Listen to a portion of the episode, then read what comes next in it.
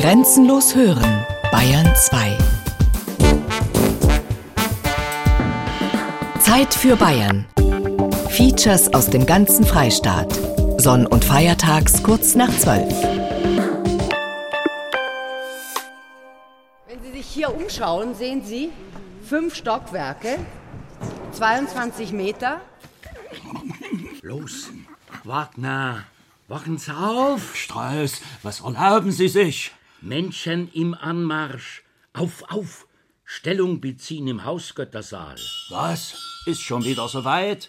Die 14 Uhr Führung hat soeben begonnen. Ah, wie nett.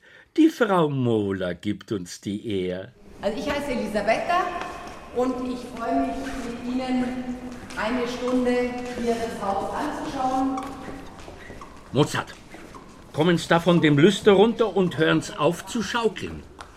Wollen Sie, dass zehn Zentner aus 70.000 Einzelteilen auf die roten Samtsessel im Parkett runterrasseln? Nun, nun lasse mich doch ein wenig die Gäste verschrecken, Richard.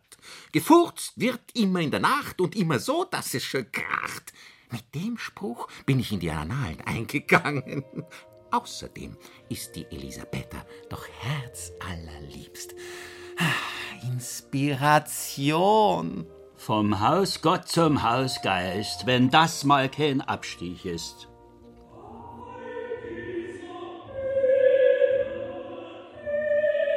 Was meinen Sie denn, wie viele Plätze wir hier haben? 500. 500? Ah, zu wenig. Zu wenig? 2000. Das ist schon ziemlich gut. Was sagen Sie? Sind 2101 Platz. Heute sagt man, der Zirkus Krone hat 2000 Plätze, die Muffathalle hat 2000 Plätze. Aber wenn man bedenkt, wie viele Menschen in München gelebt haben, wie dieses Haus gebaut wurde, das wurde von 1811 bis 1818 gebaut, da betrug die Münchner Bevölkerung 46.000 Seelen. Und da ist natürlich die Größe des Hauses ein ganz schöner Hinweis darauf, was das für ein Projekt eben war. Es wäre so, als ob wir uns heute die schöne Allianz Arena als Theater gebaut hätten.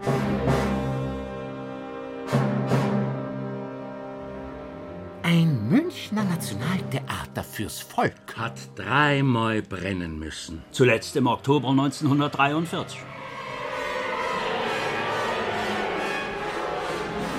Bis es wieder auferstanden ist. Ein Phönix. Ein Phönix aus der Asche.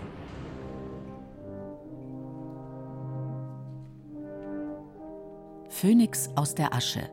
50 Jahre Wiedereröffnung Münchner Nationaltheater. Feature von Tanja Grunde.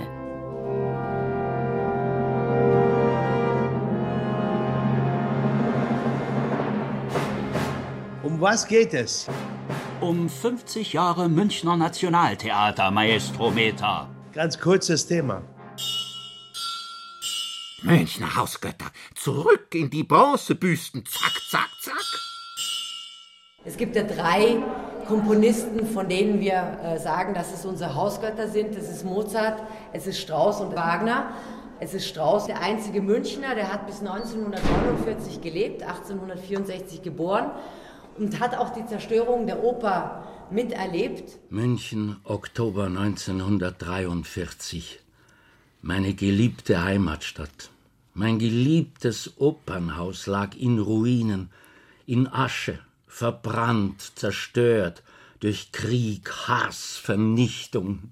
Die Menschheit lebt ja auch von Chroniken und die Menschheit lebt auch aus ihrer eigenen Geschichte und die Menschheit lebt sozusagen auch äh, aus den Wurzeln der Vergangenheit. Nikolaus Bachler, österreichischer Schauspieler und Intendant an der Staatsoper seit September 2008. Und deshalb ist das schon was, ja, wenn man sagt, da gab es mal 1943 aus selbstverschuldeten Umständen eine Zerstörung dieses Hauses und dann bleibt diese Ruine und diese Ruine bleibt dann sehr lange. Ja. Das war 20 Jahre, dass dieses Haus als Mahnmalsruine da irgendwie in diesem Stadtzentrum stand. München lag in der Innenstadt in Trümmern. Berthold Eichwald, Opernfan, Vorsitzender des Vereins Freunde des Nationaltheaters. Und äh, als Kind kann ich mich erinnern, es war für mich hässlich, es war Brandspuren an den Häusern und da war es natürlich eine fantastische Idee, so ein Haus wie das Nationaltheater mit dem Gold und den wunderbaren klassizistischen Stilelementen wieder entstehen zu lassen. Und dann soll es abgerissen werden und dann hat eigentlich die Bevölkerung sich durchgesetzt und gesagt, wir wollen, dass wir dieses Haus wieder aufgebaut haben. Ich schließe mit dem Wunsche, dass dieses nun zum dritten Mal erbaute Haus ein langes, friedevolles und glückliches Dasein führen möge und dass unser Tun und Wollen im Dienste der Kunst heute und allezeit gesegnet sei. Der bayerische Ministerpräsident Alfons Goppel übergibt dem damaligen Intendanten Georg Hartmann die Schlüssel des neu erbauten Nationaltheaters. Es war mir nicht mehr vergönnt, an diesem bewegenden Moment teilzunehmen äußer lebendiger. Na nun, als ein lebendiger nicht. Aber dank der Brandschutzbedingungen von 1963 und den dazugehörigen breiten Fluchttreppen im Zuschauerhaus haben wir hier posthum Platz. Ein recht unsinnlicher Saal auf Parketthöhe mit drei Bronzeköpfen, und als solcher durfte meine Wagnerigkeit starren auf den großen englischen Intendanten Sir Peter Jonas. Natürlich muss man immer Wagner und Strauss und Mozart machen, die sind die Hausgötter hier. Das Theater hat eine persönliche Verbindung zu diesen Komponisten und diese Verbindung spürt man hier absolut und es ist wunderbar, in so ein Theater zu arbeiten. Der Geist des Hauses. Staatsempfang.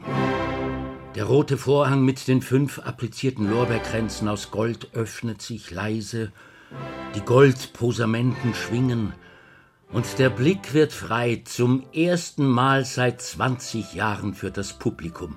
Und es sieht 800 Mitarbeiter der Bayerischen Staatsoper. Ich hab mir was anderes erwartet. Fesch sah damals aus. Der junge Beleuchter Peter Schwen. Es waren wirklich alle. Ob das ein Pförtner war oder Garderobe oder Massenbildnerin, alle standen auf der Bühne und die Leute haben uns gesehen und haben gesagt, da seht ihr mal, so viele Leute braucht man, um eine Oper spielen zu können. Der Josef Kalbert hebt den Taktstock und Beethovens Weihe des Hauses sind die ersten offiziellen Töne, die das neu gebaute Haus durchdringen. Vergessen all die Querelen und das Ringen um das Gesicht des wiedereröffneten Hauses. Wollten doch Kulturpolitiker lieber ein modernes Haus statt das von König Max I. Joseph, das Karl von Fischer und Leo von Klenze erbaut hatten. Zweimal übrigens schon. Zweimal war das Nationaltheater früher schon durch einen Brand zerstört und wieder aufgebaut worden. Mozart, vergessen Sie nicht, wie 1963 auch verdrängt wurde, dass die Münchner Bürgerlichen als altmodisch galten. Am Eröffnungsabend verteilte die künstlerische Avantgarde vor dem Portikus Flugblätter. Der Neubau des Nationaltheaters ist doppelt so teuer wie vergleichsweise andere Häuser in Deutschland. Ein pseudo-monumentaler Kulturtempel. Ich weiß nicht, wie ich gewählt hätte. Das Theater mit der Zeit geht, war mir wichtig.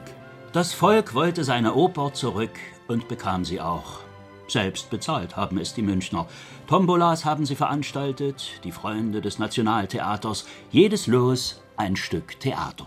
Ein Zehnerl für den Portikus, eine Mark für die Musik. Kaufen Sie, meine Damen und Herren, jedes Los ein Gewinn für die Stadt. Das ist das ganz Wesentliche, dass wir uns natürlich freuen, dass wir dazu beitragen durften, dass diese Oper so entsteht. Aber das Wesentliche ist natürlich, so wie ja Fontane dann eben auch sagt, ist ja, dass wir für die Zukunft leben.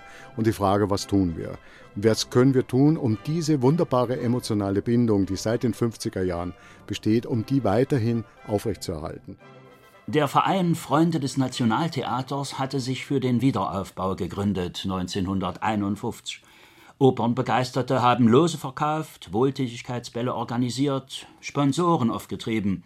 Sechseinhalb Millionen Mark des 62 Millionen teuren Traums stammen aus der Geldbörse des kleinen Mannes. Gell, Herr Eichwald, da sind Sie heute noch stolz drauf. Der Spirit ist unverändert da, aber anders. Er ist unverändert als Idee, dass wir sagen, es ist unser geliebtes Haus. Es ist eine starke emotionale Bindung, die weit über das hinausgeht, was man einfach sonst von einem Musiktheater vielleicht erwarten würde. Das ist der Geist, der erhalten blieb. Aber wütend war der Münchner Bürger, der nicht hinein durft in die feierlichen Eröffnungsopern. Die Absperrungen haben sie durchbrochen und wollten das Haus stürmen. Hätten beinahe die Logendiener überrannt. Und dann das politische Ereignis, das auch die Eröffnung überschattete. Präsident Kennedy ist heute Abend um 20 Uhr mitteleuropäischer Zeit an den Folgen eines Attentats gestorben. Ein bisher noch unbekannter Mann hat mehrere Gewehrschüsse auf ihn abgefeuert. Der Präsident und seine Frau waren zu einer Wahlveranstaltung nach Dallas im amerikanischen Südstaat Texas gekommen. Da glühten die Telefondrähte bei Intendant Hartmann. Öffnet sich der Vorhang für die feierliche Eröffnung für die Ehrengäste? Meine Meistersinger, ein Höhepunkt wie damals zur Uraufführung am 1. November 1862. Nun absagen? Fast genau 101 Jahre später? Niemals. Und da hat man eben überlegt, diese ganzen Festivitäten abzusagen. Man hat es natürlich nicht getan, sondern man hat hier eine Nike, eine Friedens- und Siegensgöttin über die Königsloge gehängt als Symbol für eine bessere Zukunft, die, wie wir wissen, ja auch eingetreten ist. Man hat schon gemerkt, dass es irgendwo ein bisschen bedrückt war. Fritz Kraus. Ja, er war Statist bei der Eröffnungsvorstellung, Meistersinger. Da ist irgend so ein Schalter ausgefallen während des Preislieds, das damals Jess Thomas als Stolzinger gesungen hat, ist plötzlich das Licht auf der Bühne komplett weg gewesen. Das waren die Meistersinger. Da ist dann der große Clou passiert. Peter Schwen, Beleuchtungsmeister AD. Schlussbild auf der Festwiese. Bums war stockdunkel.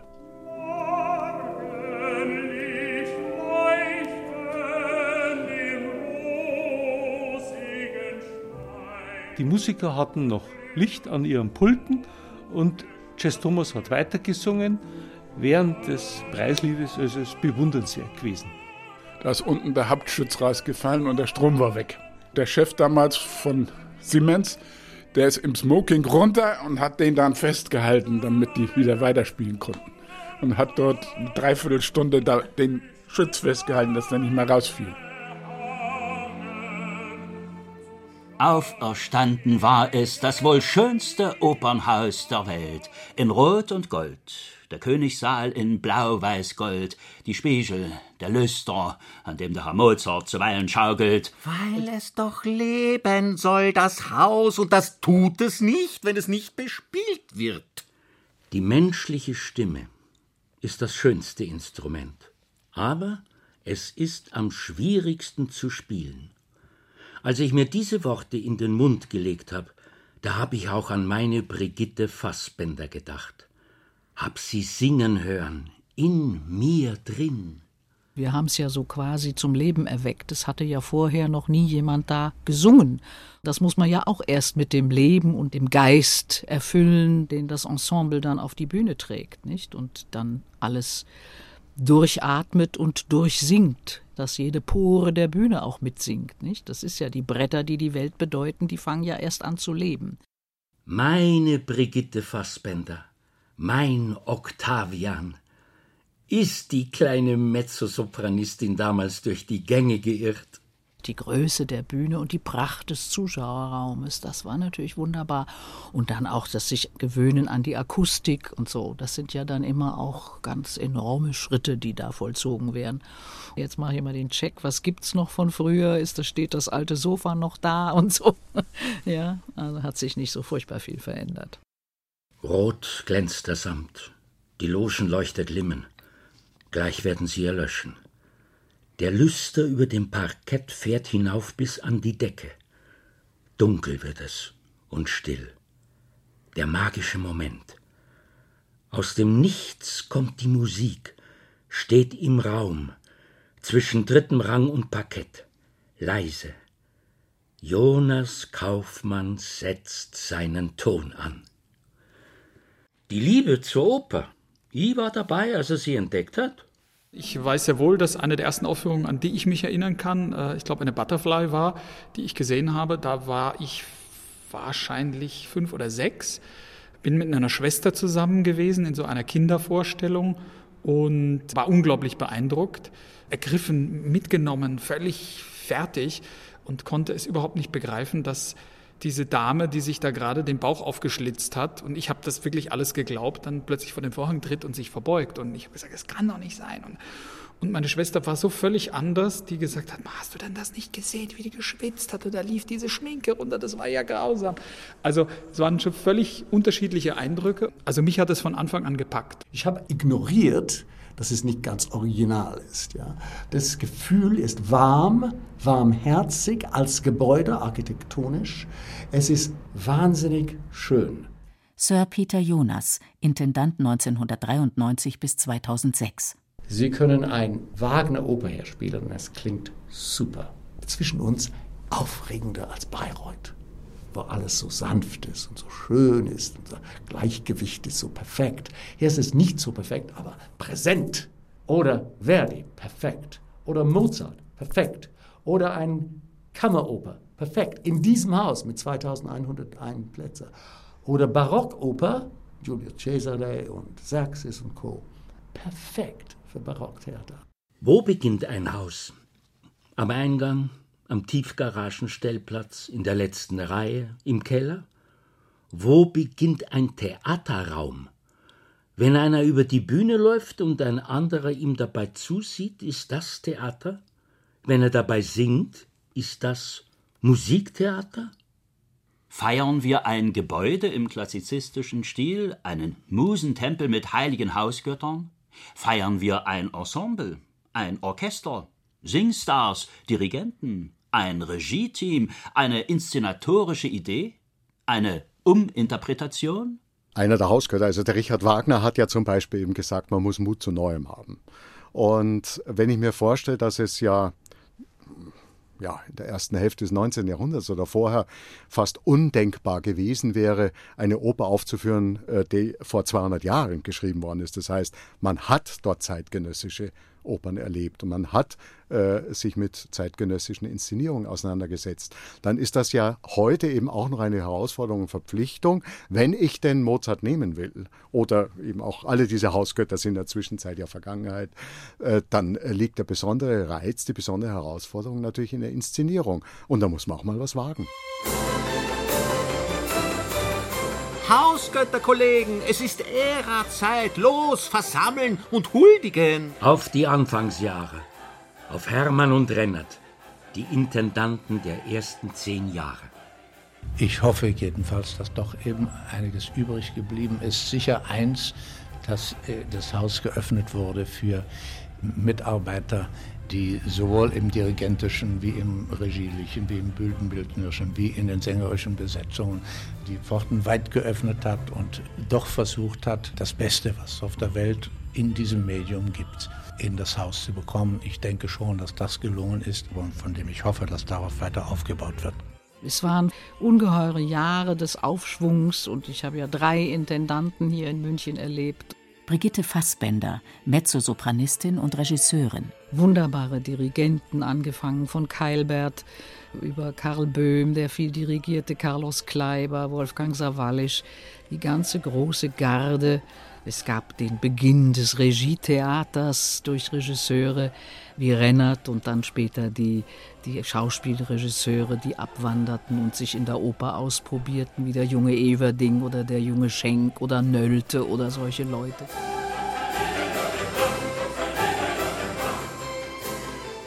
Huldigung, Regietheater, Menschen statt Stimmen auf der Bühne, Psychodrama der Oper. Egal, ob der Protagonist gerade singt oder nicht, immer hat er eine Haltung, eine Motivation, singt nicht an der Rampe das Publikum an, sondern will eine Geschichte erzählen. Die Zeit der Schauspielregisseure beginnt jetzt. Ein junger Everding kommt, eine Ruth Berghaus, ein Frauentorso im Barbier von Sevilla statt der gewohnten spanischen Geranienhausfassade. Skandal! Schreien Sie! Was hab ich da Spaß? Huldigung. Dreimal Huldigung. Wolfgang Sawallisch. Generalmusikdirektor bis 1988. 20 Jahre lang.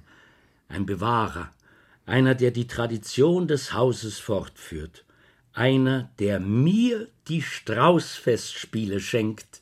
Und es war eine wunderbare Zeit und ich habe all die großen Münchner Lieblinge über Hotter, über Mödel, über was weiß ich, Lorenz Feenberger, Gott weiß wen, mit denen habe ich ja alle noch auf der Bühne gestanden, Warnei und alle, mit denen, die habe ich Abend für Abend auch beobachtet, denn wenn ich nicht auf der Bühne stand, dann war ich in der Künstlerloge oder am Inspizientenpult und habe durch Zusehen und Zuhören gelernt, nicht? Die großen Ingeborg und die Birgit Nilsson und also all meine großen Götter und Göttinnen auf Savalisch und den Ring in zehn Tagen. Und auf August Everding, Intendant, Regisseur, Erneuerer, Visionär, der das Prinzregententheater aus dem Dornröschenschlaf wach küsst. Auf eine Zauberflöte, so lieblich und werkgetreu und ewig gültig, dass sie auch heute noch in die Welt der Wahrheit führt. Es muss Neues. Jeder Intendant muss sein Ding machen. Huldigung in Dur und Moll. Sir Peter Jonas, 1993 bis 2006 Intendant der Bayerischen Staatsoper. Frischen Wind sollte er bringen und ein kleines bisschen Frieden. Ich kann nicht sagen, warum Zedmar hat mich gewählt. Aber eins hat er zu mir gesagt, er sagt, wir wollten jetzt Ruhe hier haben. Und es ist kein Geheimnis, dass die geniale Persönlichkeiten, die haben dieses Theater geleitet vor mir und die haben wirklich einen super Job gemacht, also der Everding und Professor Savalisch. Aber als die zusammen war, es hat nicht persönlich funktioniert. Das ist kein Geheimnis. Das war auf die erste Seite aller Zeitungen. Ja. Und das Haus hat nicht gelitten unter diese zwei Persönlichkeiten, aber es hat manchmal gelitten unter die Situation. 1993 tritt Peter Jonas seinen Dienst an. PJ nennen ihn seine Mitarbeiter. Wagner dankt dir für Parsival und Lohengrin und für einen ganzen Ring. 1998 kommt einer, auf den sich PJ freut wie ein Cricketspieler auf einen neuen Schläger. Zubin Mehta. Er spricht ein besseres Englisch als ich. Er spielt auch besser Cricket als ich. Und als Intendant haben wir uns sehr gut verstanden, künstlerisch gesagt. Wir wollten beide Risikos nehmen mit Inszenierungen. Wir wollten kein altmodisches Theater aufbauen. Ich habe einfach Theater, Musiktheater gemacht und ein bisschen gebastelt und Manches war gut und manches war schlecht und manches war erfolgreich, manches war nicht erfolgreich. Wir haben acht Jahre wunderbar mit ihm und seinem großartigen Team gearbeitet. Es war sehr harmonisch. Harmonisch heißt viel Diskussion. Und in der Diskussion ist manchmal keine Harmonie. Aber es kommt etwas Positives heraus. Also ich glaube, die Leute denken manchmal, dass die Intendanten mehr Verletzbare sind. Als, die sind nicht so verletzbar. Also das war für mich eine wirklich schöne Zeit. Und ich habe München sehr geliebt eigentlich. Immer war Nationaltheater der Dreh- und Angelpunkt. Und dann diese ganze Barockperiode von Peter Jonas angeführt ist, war ein unglaublicher Erfolg. Es ist nicht nur Wagner in der Oper zu Hause, auch Händel, Mozart, Verdi, Wagner. Gut, München auch im Barockfieber. Ja, Wagner. Erinnern Sie ihn noch? 1994 fällt ein bühnengroßer Dinosaurier einfach um. Eine Ära wird geboren. Erst Skandal, dann Triumph. Wie ich eben sage, man muss Neues Wagnern äh, wahren. Kein angestaubter Händel, sondern britisch Bob. Was damals beim Publikum auch Entrüstung auslöst, wird bald Kult. Man bedenke, eine Münchner Erstaufführung von Händels Ariodante 265 Jahre nach der Uraufführung. Mit einer bezaubernden Anne Murray. Eine Frau in der Hosenrolle, mit einer Stimme. Da weinten am Ende auch die Männer im Parkett. So ist es, das Münchner Publikum gewöhnt sich langsam an den englischen Sir. Im Nationaltheater reden sie jetzt auch Englisch tun sich halt immer noch schwer mit zu viel Neuem auf einmal. War zu meiner Zeit ja schon so. Jetzt bringt der Brite Regie-Teams aus London mit. Was für die Mitarbeiter nicht problemlos ist. Plötzlich verstehen sich Werkstätten und Bühnenbildner nicht mehr. Was so ein Schmarrn. Freilich versteht man sich. Irgendwie. Wer Kunst macht, findet Wege. Bilder sprechen, Zeichnungen. So ist es in München. Jeder Neuling wird erst einmal kritisch begutachtet und hochgelobt in einem. Weil es ist halt schon das Haus des Zuschauers, nicht des Kritikers. Mich haben Sie ja wieder weitergeschickt. Undankbares Volk. Die bayerische Landeshauptstadt will halt beides sein. Weltbekannt und doch entre nous. Unter uns bleiben wär schon schön, aber des Ruhmes wegen lassen wir sie heut rein, die internationalen Gäste, vor und hinter der Bühne. Dank meiner Werke hat es bald eine Liebe gegeben zwischen Publikum und Theaterleitung. Musiktheater. Der Ruf des Hauses verpflichtet. Dem Ruf folgt Zubin Meter. Wagner und das Nationaltheater und das Orchester ist also seit den Premieren von Walküre so eng verbunden. Und diese Tradition von Wagner in dem Nationaltheater geht wirklich von Lehrer zu Schüler. Die Schüler, die lernen die Traditionen im Orchester von den Kollegen. Während der Aufführung lernt er von seinem Nachbar oder Nachbarin, wie die Traditionen halt gehen. Es ist auch Fledermaus von Johann Strauss.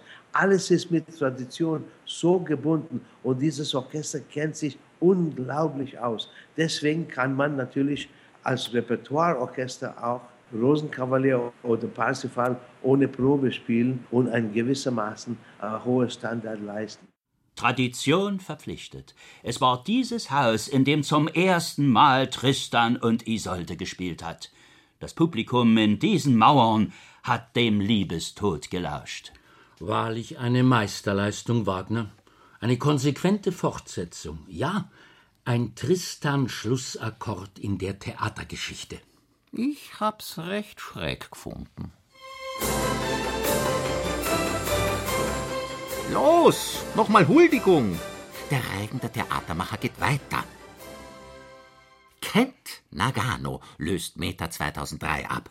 Einer kommt, einer geht. Wir bleiben. Ich bleibe. Wer so viel schreibt, der bleibt. Herrlich, wenn man zum Beispiel von der Hinterbühne kommt und auf der Bühne vorgehen darf und dann den Zuschauerraum vor sich hat. Hier stehe ich am liebsten. Auf der Brücke. Genau über dem Vorhang sozusagen. Hier atme ich den Staub ein, der im Scheinwerfer zart zu sehen ist. Geb mich hinein in die Schwingungen der Musik. Ohne Musik wär alles nichts. So werde ich oft zitiert. Ohne Musik wär alles nichts. Ohne Musik kein Sänger, keine Stars, kein Heldentenor, kein Jonas Kaufmann. Wenn ich in der Gasse stehe, unterhalte ich mich mit Freunden und mache Spaß und so weiter. Und dann kommt mein Einsatz und ich gehe raus und es, es passiert. Und das Tolle ist, dass man eben nicht vorher schon berechnend versucht, sich in diese Stimmung zu versetzen. Und weil das ist ja im wirklichen Leben auch nicht so. Im normalen Lebensalltag passiert ja alles spontan und aus dem Moment heraus. Und genauso muss es eigentlich in der Oper auch sein. Auch wenn wir uns an gewisse Grundgerüste halten müssen. Ich kann nicht einfach plötzlich von der anderen Seite kommen. Aber alles, was dann auf der Bühne passiert, aus dem Grundgerüst aufbauend, ist spontan und ist aus dem Moment heraus entstanden. Und das ist wirklich ein Credo von mir, dass man wirklich bei Null anfängt in jeder Aufführung und diese Partie, diesen Charakter, diese Geschichte immer wieder neu erlebt, wie wenn sie zum ersten Mal passieren würde, auch jede Antwort, als ob es in dem Moment zum ersten Mal gesagt würde. Und wenn man sich das angewöhnt hat, dann hat man eben diese Spontanität und diese Ehrlichkeit wie im richtigen Leben. Dann glaubt einem das Publikum das auch. Ohne Musik ist alles nichts. Wenn er stimmt, der Ton zwischen den Darstellern, dann lass ich mich fallen in die Töne, Geb mich hin, löst die Grenze auf zwischen Erfindung und Wirklichkeit. Musik kann noch so schön sein, wenn sie nicht mit Herz und Seele gefüllt wird, dann, dann ist sie einfach leer, also wie eine Speisekarte gegenüber dem echten Essen. Wahrhaftigkeit, Wahrheit. Wir suchen danach mit jeder Note. Der Komponist, der Sänger, der Regisseur, der Zuschauer. Wir wissen nicht, wann die Magie entsteht in diesem Haus, doch die Geschichte des Hauses atmet solche Momente der Wahrhaftigkeit. Deswegen wird man ein Hausgott hier. Deswegen ein Star. Es hat mich immer unglaublich fasziniert, die Atmosphäre im Haus. Und ich habe nie wirklich ernsthaft geglaubt, dass ich da auch mal auf der anderen Seite stehen würde, also als Solist. Es war am Anfang zum Beispiel auch so, ich war wahnsinnig aufgeregt in München im Verhältnis zu anderen Städten viel mehr, weil ich immer gedacht habe, Gott, das sind jetzt so viele Menschen, die ich kenne und die mich von früher kennen, vor zehn Jahren, vor 20 Jahren oder was auch immer, und die sagen, ach, der Jonas, schauen wir mal, wie er es jetzt macht. Ich fühlte mich mehr unter Beobachtung als irgendwo sonst. Wo wird die Geschichte eines Hauses geschrieben? Auf der Bühne? Im Zuschauerraum? Und wer schreibt die Geschichte? Die Spielplanmacher oder die Besucher? Wer diktiert die Geschichte? Die Skandals oder die Sternstunden? An was erinnert man sich noch in hundert Jahren? Schauen wir uns an, meine Herren, wir sind nichts weiter als gestorbene und verfaulte Komponisten, Hausgötter freilich. Nur was sie aus unseren Noten machen, haben wir nicht in der Hand. Heute Abend schon wieder Verdi? Nun, mit dem Rigoletto hat die Staatsoper ja kein Glück. 2012 durchgefallen. Langweiliges Rampentheater, schreiben die Kritiker. 2005. Filmregisseurin Doris Dörrie verordnet Affenmasken. Die Oper eine Fortsetzung. Planet der Affen Teil 2. Da flogen zum Schlussapplaus sogar Bananen mit Buhrufen, die laut, lauter, fortissimo waren und kurz schwiegen, als Maestro Meta sich verbeugt. Manchmal haben wir auch Skandale äh, erlebt, wie zum Beispiel Rigoletto. Aber ich muss die Frau Dörrie auch Komplimente geben, dass sie hat diesen äh, Planet of the Apes nachgemacht auf die Bühne. Und das war irgendwie eine Schnapsidee. Und wir haben nicht gedacht, das war, wäre so ein Skandal. Aber sie ist eine reizende Frau und ich habe sie natürlich so umarmt auf die Bühne, wie sie Geburt war. Und dann war ich auch Geburt. Und ich finde, es gibt keinen Unterschied zwischen der Ablehnung und der Zustimmung erstmal in der Energie. Man ist gut beraten, wenn man sozusagen mit beiden gleichermaßen umgeht. Sehr oft hier in München oder bei uns muss man sagen, ist es ja auch gespalten und gegeneinander. Und das ist auch sehr lebendig und sehr befriedigend. Ja. Das Münchner Publikum hat den Ruf, ehrlich zu sein. Und brutal. Altmodisch und gebildet. Ein Haus bildet sein Publikum und umgekehrt. Das merkt hautnah der Sänger. Es gibt Publikum, das äh, wahnsinnig begeisterungsfähig und sehr spontan ist, und es gibt Publikum, das eher reservierter ist, das sozusagen erstmal wartet, dass man sich seine Lorbeeren verdient hat, bevor es einen mit Applaus oder Begeisterung beschenkt. Komischerweise, jede Stadt hat ihr eigenes äh, Publikum. Und das Münchner Publikum ist ein bisschen reservierter, sehr herzlich, aber weniger spontan. Wenn's gefällt, Applaus. Lange, sehr lange können sie klatschen, die wahren Opernfans. Oder Buhschreien von der Galerie seit jeher. Seitdem das Regietheater die Werke heraushebt aus ihrer Entstehungszeit und hineinsetzt in das Heute.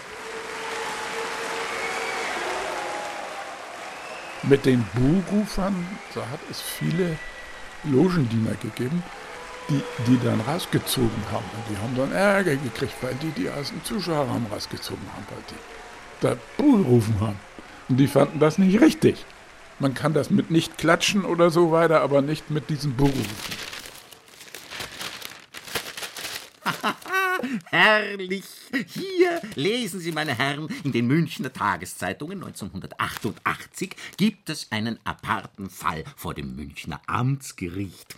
Eine Zuschauerin hat einen Buhrufer an der Krawatte gezogen, weshalb der sie wegen Körperverletzung angezeigt hat, wobei sie sagt, das Bu in ihrem Ohr wäre die eigentliche Körperverletzung gewesen, weil er hat halt schon arg geschrien, der Herr Student, um sein Missfallen im Maskenball damals auszudrücken. 350 Mark Verfahrenskosten und eine Entschuldigung hat die Krawattenzieherin damals zahlen sollen. Ich hab doch immer wieder gesagt, für mich existiert das Volk erst in dem Moment, wo es Publikum wird. Nun, wir haben es beim Münchner Opernbesucher mit einer gebildeten Spezies zu tun. Dass es ihr Opernhaus ist, zeigt das Publikum. Es nimmt seine Rolle ernst, ist Kritiker, jubelnd und vernichtend. Schließlich zahlt es Geld von jeher viel. Schon etwas Schönes, so ein Archiv oben im vierten Stock. Zwischen Partituren und Klavierauszügen in grauen Metallschränken das Gedächtnis des Hauses. Ja, hier. Hier habe ich noch einen schönen Skandal. Der TÜV sperrt 1983 nach den Festspielen das Haus zu. Pünktlich vor dem 25-jährigen Wiederauferstehungsjubiläum. Häme bis aus Wien. Technik schrottreif, die Obermaschinerie abgenützt bei 300 Tonnen pro Tag. Gestandene Bühnentechniker lassen sie täglich per Hand mit Gegengewichten ab. Musikalisch, mehr oder weniger. Auf Zeichen vom Inspizienten. Mozart, da kennt er sich doch aus da oben. Zauberflöte, die drei Knaben, die Zauberflöte. Alles Gute kommt von oben. Allerdings erst wieder mit neuer Maschinerie und voll ölhydraulisch, neun Monate später. Es war ja bis zu dem Zeitpunkt auch Merkwürdiges passiert auf der Bühne. Da fuhren Bühnenwagen nicht, da mussten Opern abgesetzt werden, weil die Verwandlung nicht funktioniert hat. Das waren Sie? Aber Wagner, ist Ihnen nicht auch ab und zu zu fad? Keine Notenblätter zum Füllen, keine Frauenbeine zum Streicheln. So als Hausgott wird man ja nur noch verehrt. Lassen Sie nicht auch einmal einen Scheinwerfer durchbrennen oder rücken ihn zu nahe an den Vorhang? Wollen Sie, Herr Wolfgang Amadeus Mozart, damit behaupten, ich hätte den Vorhangbrand 1993 verursacht? Ah, meine, meine Herren, ich glaub, Sie brauchen beide ein bisserler Pause. Gehen's doch ins Foyer lauschen's den Besuchern, nippen's am Sektglas und klauen sie Häppchen vom Teller. Ja, die Bühnentechnik des Nationaltheaters. Das war schon ein Drama. Erst ein 35 Millionen Mark teurer Umbau, dann so eine Art Pfusch am Einbau. Die Rohre in der Hydraulik sind mit Bakterien, Viren und Pilzen infiziert. Nichts dreht sich mehr. Oder alles fährt unmusikalisch rauf und runter. Austausch 38 Millionen Mark. Dann brennt der Vorhang bei einer Bühnenprobe, weil ein Scheinwerfer zu nah dran steht. 400.000 Mark Schaden. Doch 2101 Menschen täglich zu verzaubern, ist unbezahlbar. Ja, es ist ein toller Abend. Es ist was Besonderes. Überwältigend. Diese moderne Inszenierung in diesem Raum, der ja, man das Gefühl hat, der hat Jahrhunderte auf dem Buckel, das macht es dann interessant. Und weil es mitten in, in der Stadt ist, geht er gar nicht ohne Opernhaus. Wenn man mal beobachtet, welche Mühen Menschen auf sich nehmen, vor allem alte Menschen, um an Karten zu kommen, mit welcher Fröhlichkeit die im Winter stundenlang anstehen, bis dann der Schalter endlich um 10 aufmacht. Wenn man das gesehen hat, dann versteht man, was Oper ist. Und das sind natürlich nicht die sechs teuren Plätze oder die Abendkleider, sondern es ist tatsächlich die Passion der Menschen und die Leidenschaft zu verfolgen, dieser Sänger oder diese Sängerin, was ist besser, was ist schlechter und auch die Aufregung bei jedem Nackten, der mal wieder über die Bühne läuft dass das noch so lebendig ist, das fasziniert mich wieder. Mein Lieblingsplatz? Sie werden überrascht sein. Es ist nicht die prächtige Königsloge, in der mein Gönner Ludwig II. mir zujubelte, in seiner Art natürlich. Es ist nicht das Dirigentenpodest im Orchestergraben. Es ist nicht die Orgel hinter der Bühne, nicht einmal unter der Bühne, in dem Rund der großen Drehbühne. Ein Raum, der die technische Seite des Hauses unterstreicht und nicht die Magie der Klänge. Mein Lieblingsplatz ist nicht der Soufflierkasten in der Mitte der Bühne unten, aus dem die Soufflöse beinahe lautlos die Zeilen mitspricht.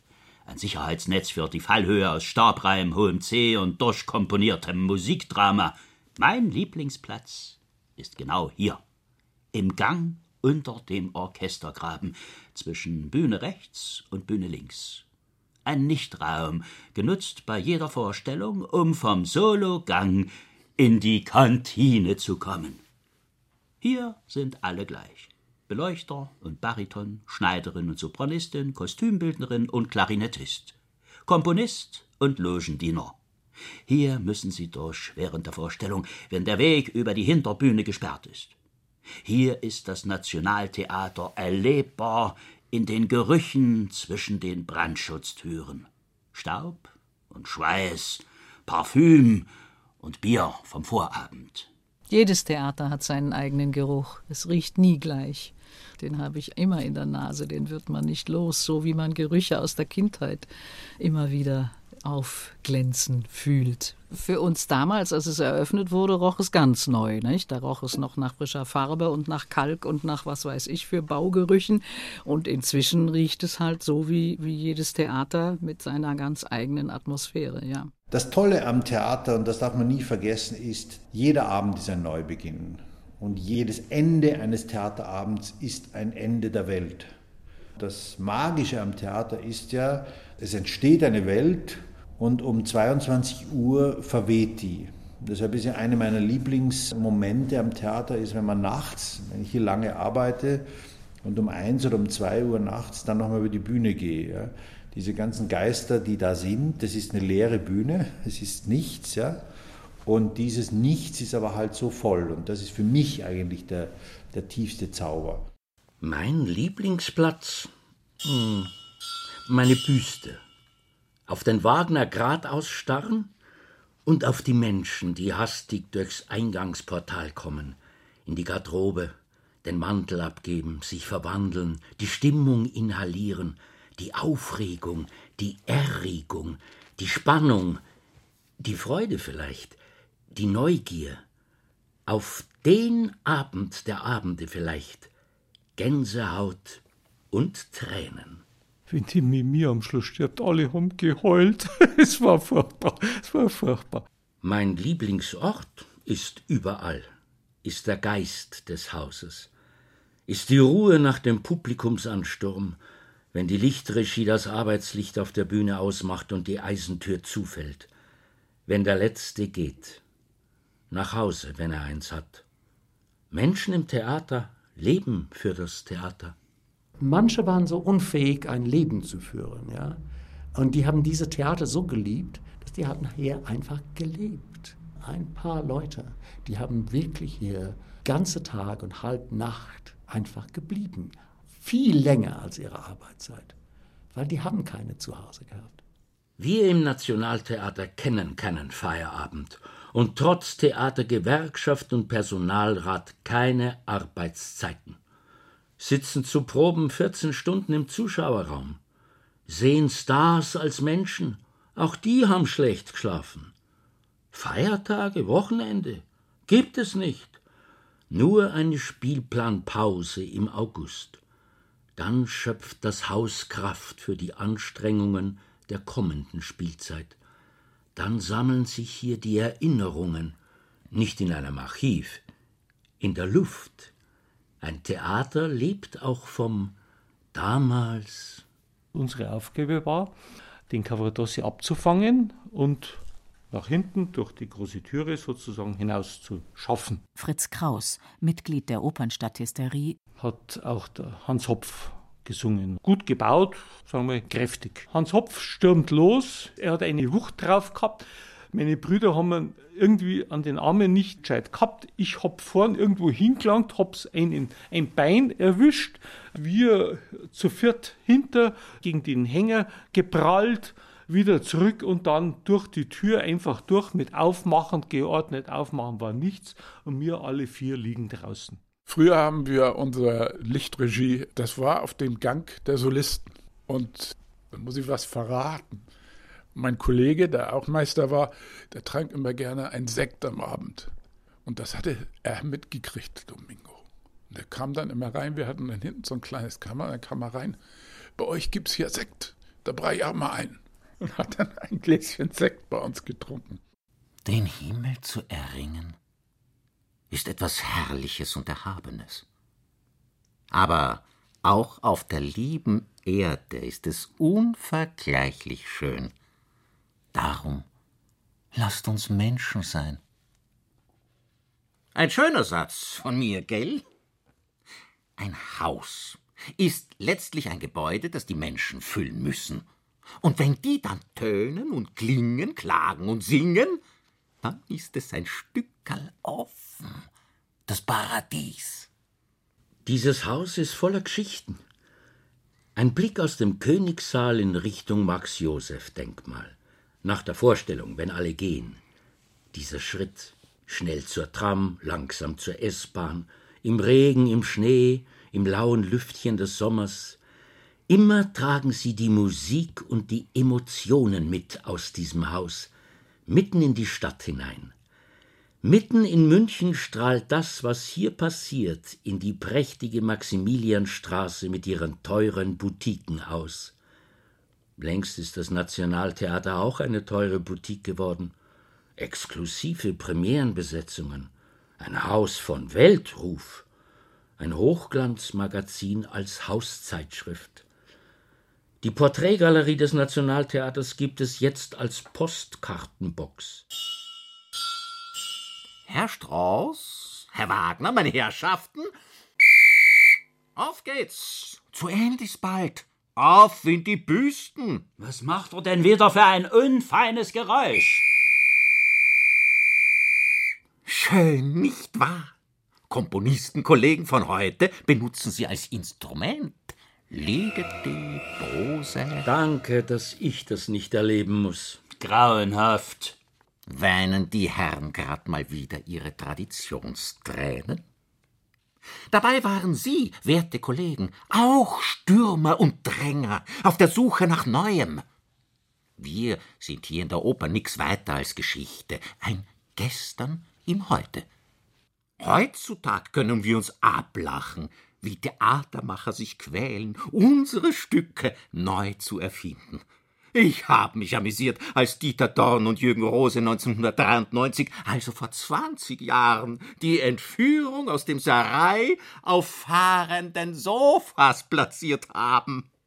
Auch der Figaro desselben Teams war spielerisch. Nur mit dem Don Giovanni tut man mir keine Freude. Aber vielleicht lässt sich das Unfassbare an Brutalität und Freiheit heutzutage nicht adäquat umsetzen. Wenn es darum geht, eine Handlung adäquat umzusetzen, hätte ich nie einen Ring des Nibelungen komponiert und geschrieben. Und ich nie eine Salome oder Elektra. Mythologie und Heutig, geht das? Wie viel Tradition verträgt ein Heute? Das macht sehr Mut, wenn man sich das anschaut, wo wir heute stehen weil die Kunstform ist lebendig, hat ihre Funktion. Sie ist nirgends so lebendig wie in Deutschland, muss man auch sagen. Und das Haus war ein Glück, dass man nicht einen 60er-Jahre-Bau irgendwo hingestellt hat. Und zwar aus dem einfachen Grund, weil sich das halt auch sehr viel stärker reibt mit dem, was wir tun, wenn wir die Stücke und die Werke auf das Heute befragen. Das ist sozusagen baulich ein Glück, dass das dasteht. Und es ist auch in der Reibung von Historie und Gegenwart ein Glück. Also das ist schon was, ja, das sind schon Wurzeln. Und deshalb, wenn man sagt, jetzt sind wir 50 Jahre später, deshalb ja auch dieser Nietzsche-Satz, wie man wird, was man ist, als Thema der Spielzeit, ist schon zu befragen, ja, wo stehen wir denn jetzt heute eigentlich? Ja, was ist denn geworden in diesen 50 Jahren? Mit dem Haus, mit der Gesellschaft überhaupt, mit der Musik, mit der Oper und so. Und was wird aus dem Haus werden? 99 Millionen Euro gibt es pro Spielzeit aus, 59 Millionen vom Freistaat Bayern, der Rest selbst erwirtschaftet. Einmalig in Deutschland. 97 Prozent Platzauslastung. Sich neu erfinden. Jahr für Jahr, trotz Tradition. Reibungsfläche bieten. Quo vadis, Nationaltheater? Wohin stilistisch, künstlerisch, technisch? Die Staatsoper macht's möglich. Das glauben Sie in der Theaterlandschaft. Kommen mit fantastischen Konzepten. Mich hätten's rausgeschmissen. Und doch entsteht dann in dieser Reibung von Tradition und heute manches Mal ein magischer Moment. Dann vergesse ich, dass ich im Theater bin. Das Nationaltheater auf der Suche nach sich selbst. Alles fließt und verändert sich mit der Musik. Wir müssen einfach versuchen, mehr Einfluss zu nehmen und generell versuchen, das Ganze vielleicht in eine Richtung zu lenken, die zwar nicht retro ist, das soll es nicht sein, weil Oper muss sich auch weiterentwickeln wie jede andere Kunstform, aber es muss halt vorsichtiger passieren als vielleicht in anderen Bereichen, weil diese Musik relativ zerbrechlich ist, weil die Komponisten bereits eine Interpretation des Textes gemacht haben und wenn die Interpretation, die wir dann auf der Bühne sehen, ganz weit von dem entfernt ist, was der Komponist sich gedacht hat, dann passiert nur eines, nämlich die Musik wird schwächer und diese ganze Magie und der Zauber, der da drin liegt, zerfällt und dann haben wir wahrscheinlich das Ende der Oper eingeläutet. Leben und Sterben, Liebe und Hass, große Emotionen, die uns Komponisten inspirieren. Wir sind doch auch nur Menschen, die nach dem Unmöglichen greifen. Hausgötter, verehrt, verachtet, verdammt in diesem Haus zu sein. Spuken zwischen Lüster und Hinterbühne, reden gescheit daher und wissen doch am Ende auch nicht, wie er zustande kommt der magische Moment in diesem Haus, wenn für eine Sekunde alle den Atem anhalten, weil durch Musik, Gefühl, Bild und Ton etwas entsteht, was man ein Wunder nennen kann. Und für dieses Wunder braucht es immer auch eine Heimat, ein Haus, mein Haus, das Wunder wahr macht. Wie es selbst Wunder ist, auferstanden wie Phönix aus der Asche, schon totgesagt, altmodisch, zu teuer und nun unsterblich, mitten in München, zwischen gestern und morgen, Wirklichkeit in der Fiktion. Champagnerglasern raus, Feierstunde. Wagner, Strauß, auf die Freundschaft in Bronze, auf die Vergangenheit, auf die Zukunft, auf die Premiere 2013 Frau ohne Schatten, auf die Tradition. Also, Meistersinger, das ist Tradition. Auf das Gestern im Heute mit mir und Hoffmannsthal. Mozart, Musik, meine, jetzt.